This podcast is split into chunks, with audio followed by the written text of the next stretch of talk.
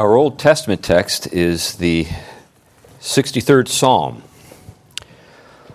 O God, you are my God. Earnestly I seek you. My soul thirsts for you. My flesh faints for you, as in a dry and weary land where there is no water.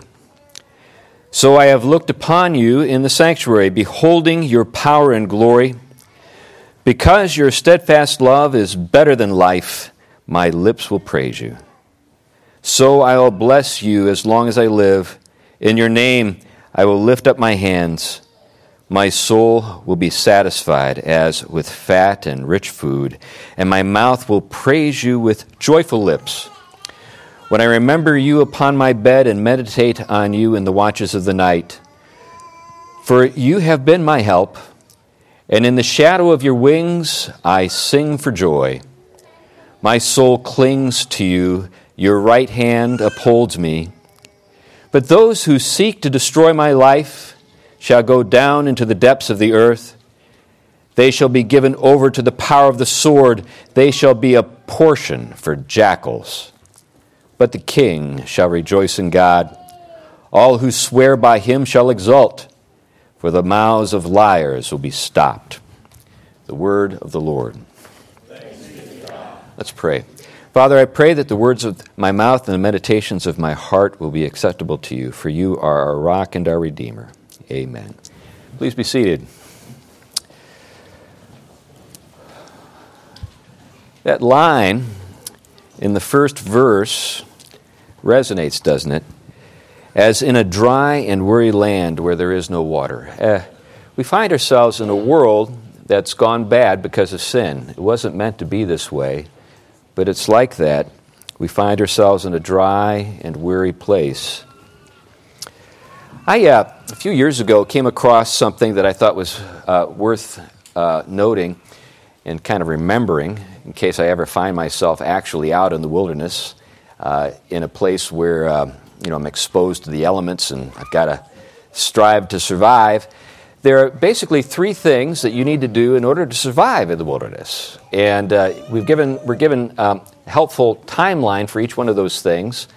Um, or maybe a good way to put it is a deadline, because if you don't get those things done by the time that you're told that you should have them done by, you may be dead. So the first thing is you have three weeks to find food. You have three days to find water and you have three hours to make shelter. So now you know.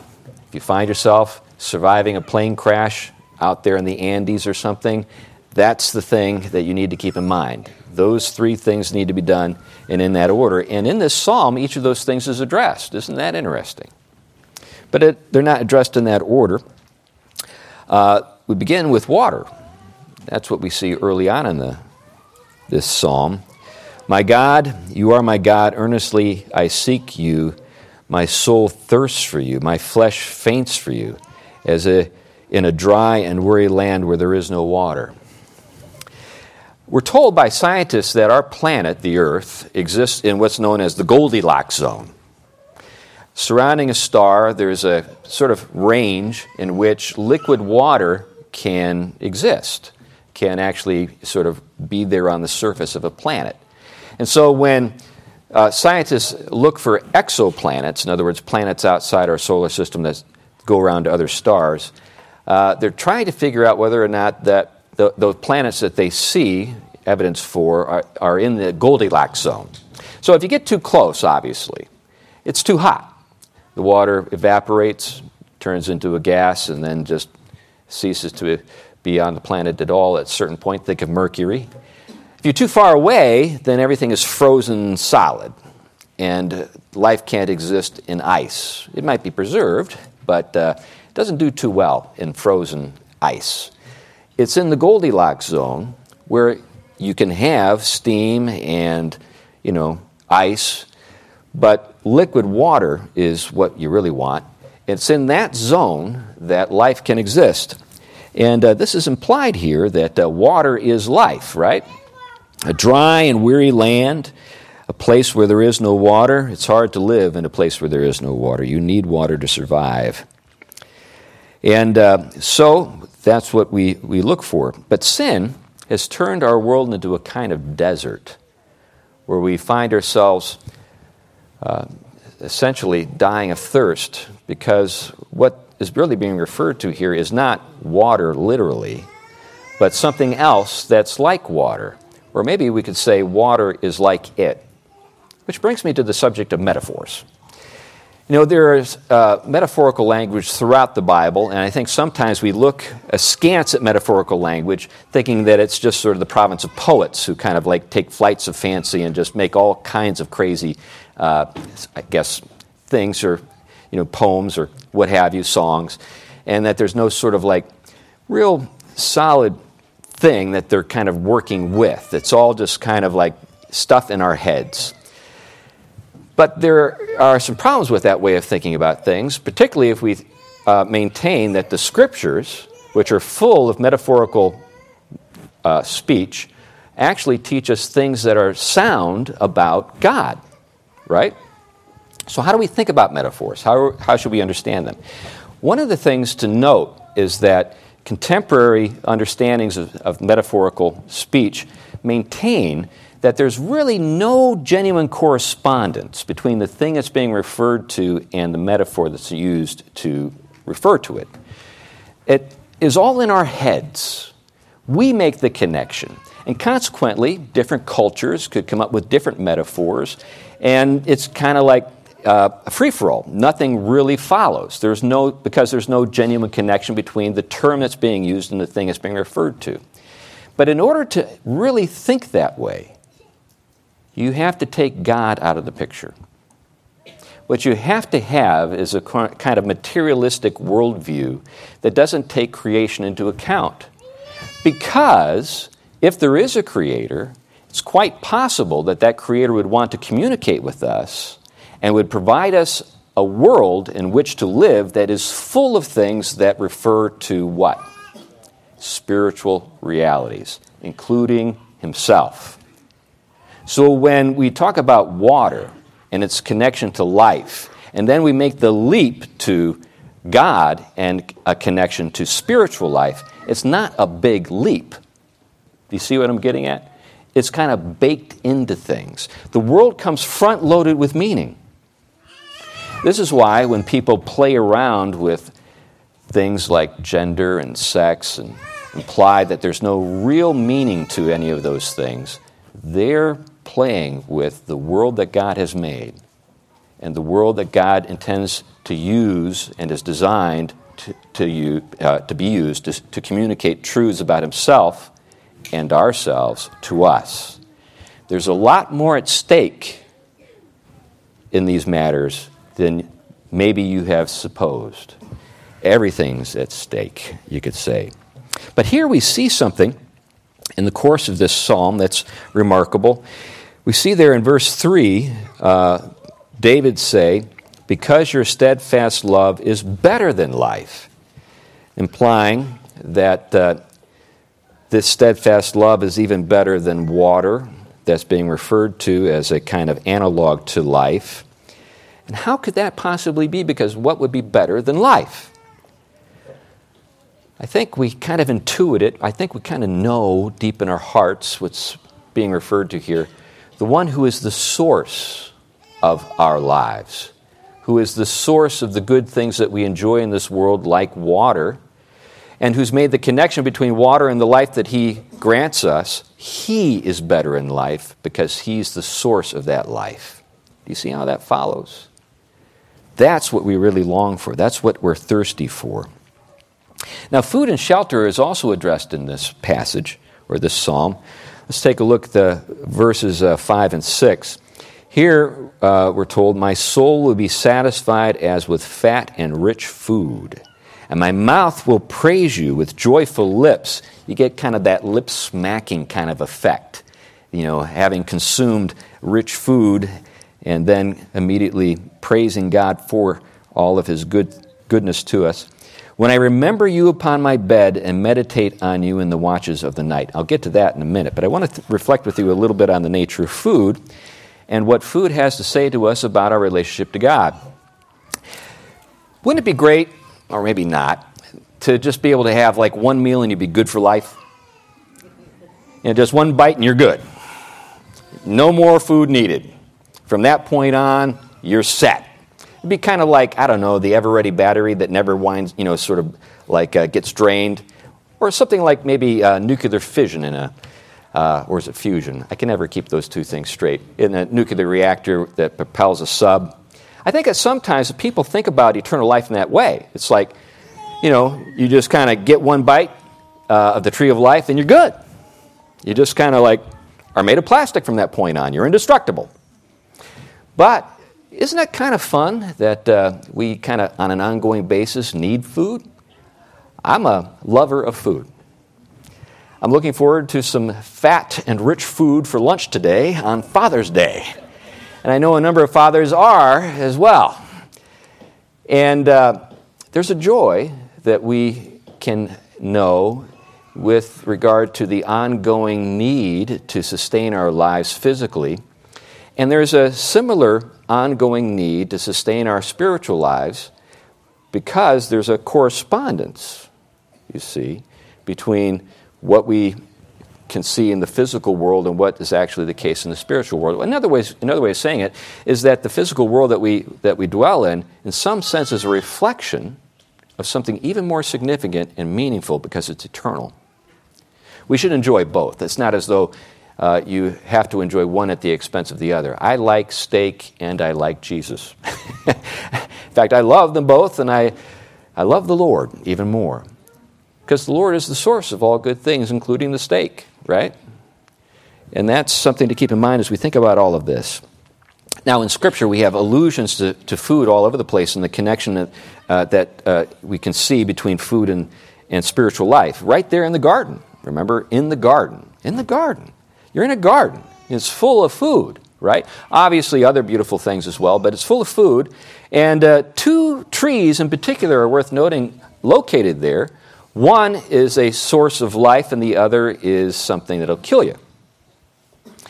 Now, you know, I'm referring to the tree of life, which is there in the garden. We're told it's there in the garden, but we're told it's there in the garden after Adam and Eve already ate of the tree of the knowledge of good and evil, which kills them.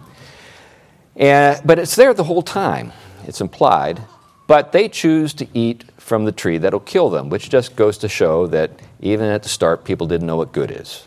I think I've told this joke many, many times, but I just like telling it so much, and there are some new people here. When I was a kid, I hated pecan pie. Why did I hate pecan pie?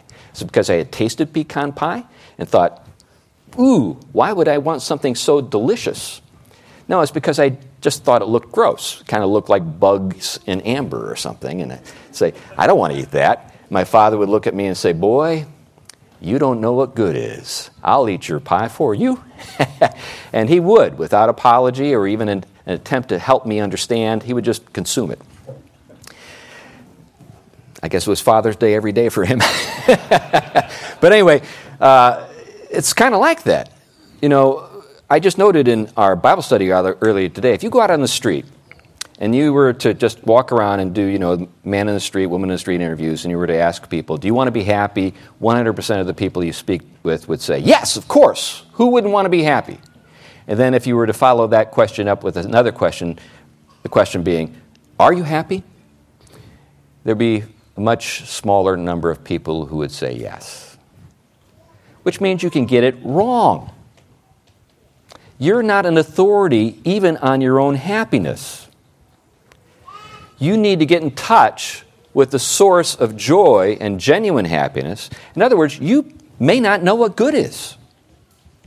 And most people don't because they have acquired a taste for sin and they're repelled by what would really be the source of life and happiness in their lives, which is the Lord. In other words, uh, we find ourselves in a situation where our natures have been corrupted. We like what kills us, we're repelled by what gives us life and nourishes us. And we need to acquire a new set of, I guess, taste buds, spiritual taste buds. Now, we see later on in the New Testament that uh, we uh, are not supposed to live by bread alone. Do you remember that episode with the Lord and the and, and, and the devil in the wilderness, where the Lord is told or tempted to make bread out of stones. And then the Lord responds, that is written, Man shall not live by bread alone, but by every word that proceeds from the mouth of God. So there's a connection there that's made. And we're told in the Beatitudes Blessed are those who hunger and thirst for righteousness, for they shall be filled. And then in John's Gospel, the Lord identifies himself with bread. He says, Not only is he the water of life, he's the bread of life. We're told that in John chapter 6, verse 48. And this is within the framework of bread from heaven. Bread from heaven. His interlocutors, the Jews, challenge him to feed them as Moses fed them in the wilderness with manna from heaven. Now, that's a fabulous story. I, I don't know if you've ever thought about the episode with manna. Do you know what the word manna really means in Hebrew? It means, what is this stuff? It literally means, what is it? So they had never seen this stuff before, and God is feeding them with it. And then it comes with some rules. Apparently, uh, the manna is only good for one day. If you try to like store it, you know, put it in some, some manna jars, uh, what happens is it goes bad, you know, the next day. And, and Moses, you know, he warns the Israelites that they shouldn't like you know, store up more manna than they need for the day because the Lord will provide what they need the next day. And do you think they believe him? Of course not. He'd only delivered them from the land of Egypt, you know, divided the Red Sea, you know, led them through the wilderness, you know, with a cloud by day and a pillar of fire by night. But you still couldn't trust this God even after all that. You know, you got to store some stuff up. I mean, you got to have a, you know, you got to be ready in case, you know, he just kind of like abandons you. And so they store it all up, and what happens? It goes bad. It just stinks the whole place up, except one day of the week the day before what? The Sabbath day. Apparently, that day the Lord put some preservatives in it because it was good for two days because they weren't supposed to work on the Sabbath day. So they collected on that day for two days. That, I t- think, tells us a lot about how we are to be dependent upon the Lord in an ongoing way for the bread that truly nourishes us spiritually. And Jesus says to them, when they say, Feed us with this bread, He says, I am that bread. And then he goes on to say, Unless you eat my flesh and drink my blood, you have no life in you. Now, again, we're talking about metaphors here. But I think we all know what he's getting at. And as Christians, we need to feed on him if we are going to have life. And this psalm is getting at that. And then we turn to the matter of shelter. Isn't that a remarkable transition that occurs here? Right there in verse 6. When I remember you upon my bed and meditate on you in the watches of the night, for you have been my help, and in the shadow of your wings I will sing for joy. The shadow of his wings. That's what I'm getting at when I'm referring to shelter. We find shelter in the shadow of his wings. But this is something that's noted to occur in the watches of the night. And I've talked about this before, but I'll bring it up again. Have you ever woken up in the middle of the night and just had something on your mind that just makes you sweat, cold sweat? Just can't get it off your mind, chills you, kind of freezes even your heart. You're worried. You don't know uh, what you're going to do in order to address this particular matter. Isn't it amazing how just as soon as the sun comes up, you're just like, I don't know why that was bothering me so much. It's something that I can deal with, but it's at that point that you need to meditate and to remember the goodness of God. And when you do that, something remarkable happens. We're told here, there in verse uh, 6 When I remember you upon my bed and meditate on you in the watches of the night, for you have been my help. And in the shadow of your wings I will sing for joy. What's being referred to there is what that little, well, that little chorus uh, that you know I learned years ago. Count your blessings. You remember that little chorus? Count your blessings. I'm going to try to sing it for you.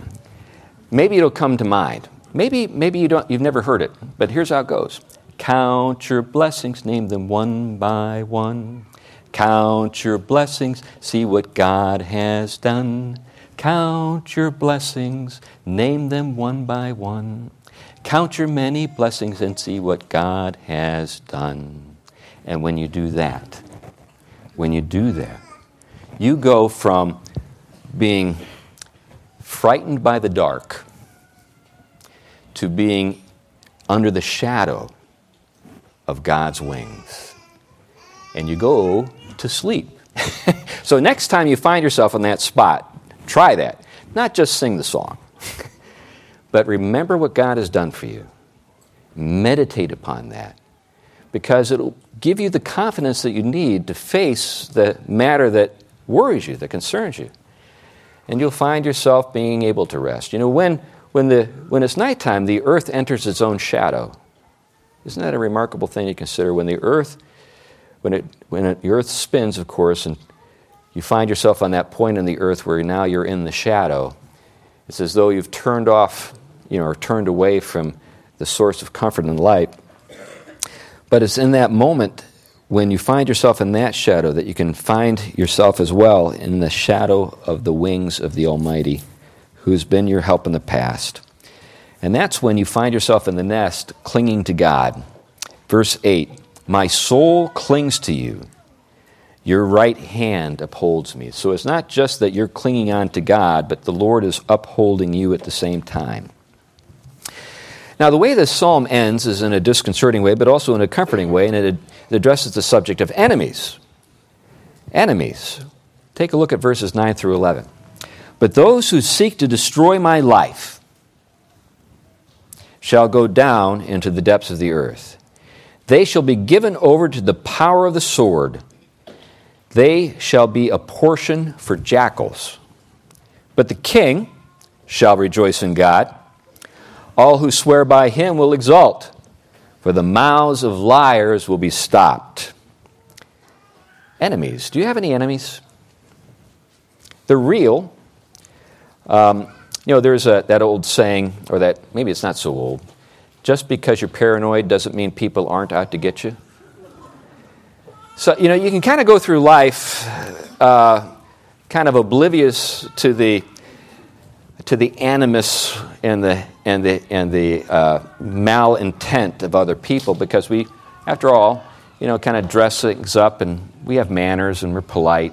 But every once in a while, every once in a while, the you know, sort of the the veil is pulled back and you see something that lets you know, wow, that person really doesn't like me, and I'm such a nice guy. How's that even possible? I remember years ago when I was uh, in college, I was an RA, a resident assistant, which meant I was in charge of a floor of about 30 to 40 men, young men, well, boys.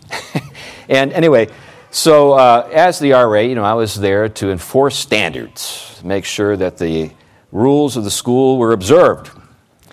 And occasionally I'd have to apply a little bit of discipline, you know, confront somebody over something. And I remember when I, got my review, and how it works is, you know, all the people who were on the floor had a chance to evaluate my performance. And I, I think it was like, it was like, like, it was something like 35 were like, thumbs up, does a great job. And then one guy just hated my guts. He just so happened to be the guy I had to confront a few times. and I remember the, uh, the dean of students said, You know, I'm glad there was that one on there. I was getting a little worried that you were too popular. They liked you too much, that maybe you had given them some money or something, or, you know, to say nice things about you. But every once in a while, you come across somebody who really has it in for you. And what do you do about that? And that corresponds to a spiritual reality as well. We have enemies that are not just flesh and blood enemies we have enemies that are out to get us, and historically Christians have identified those enemies as what? The world, the flesh, and the devil. The world, the flesh, and the devil. The world is that weary land that we find ourselves in, that has been turned away from God because of the well, the sinfulness of those who have been given charge over this world. And then there's, um, you know, the devil, father of lies, who has it in for you.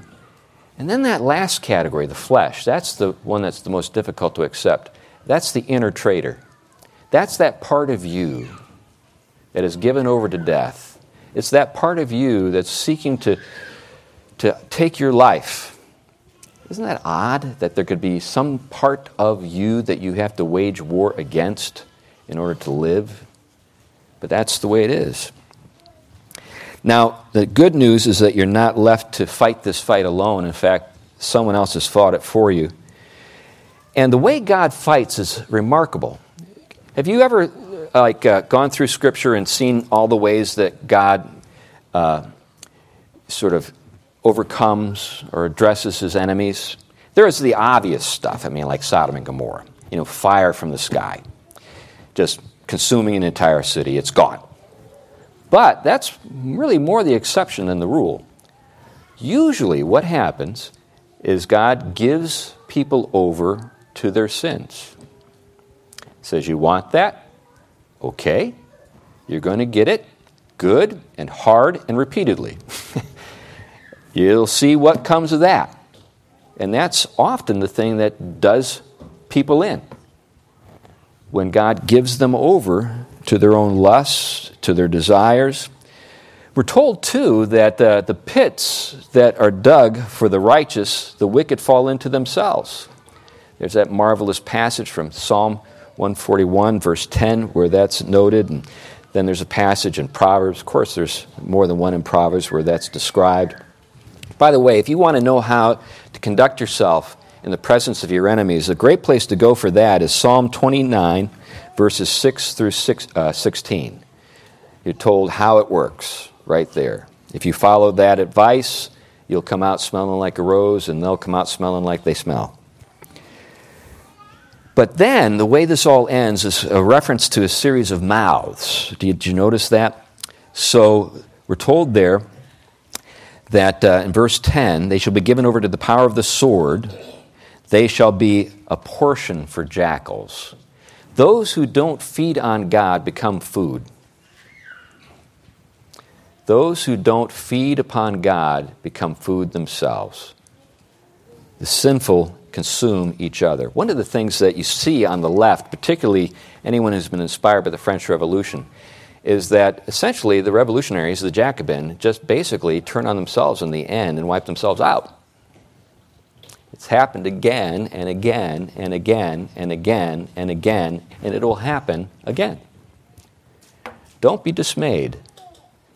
Things may look dark at the moment. The story's not over. In fact, I think I can see the light beginning to break in certain places. The story's not over.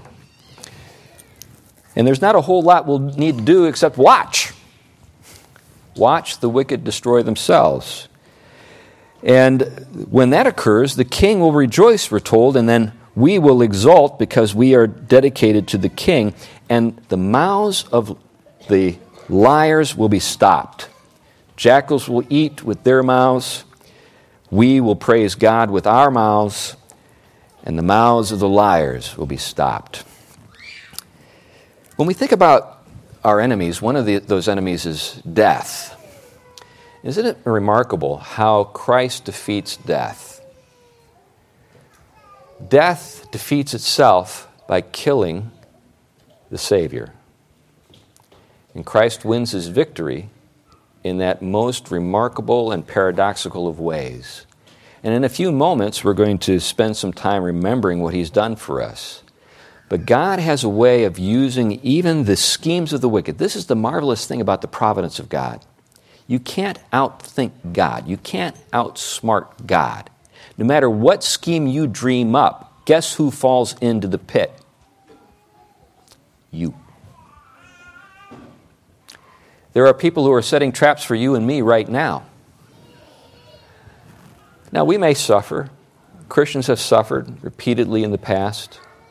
But in the end, in the end, because Christ has defeated death by allowing death to have its way with Him, you and I can rest assured that even death can't beat you and me. I had a friend named Bruce Wall.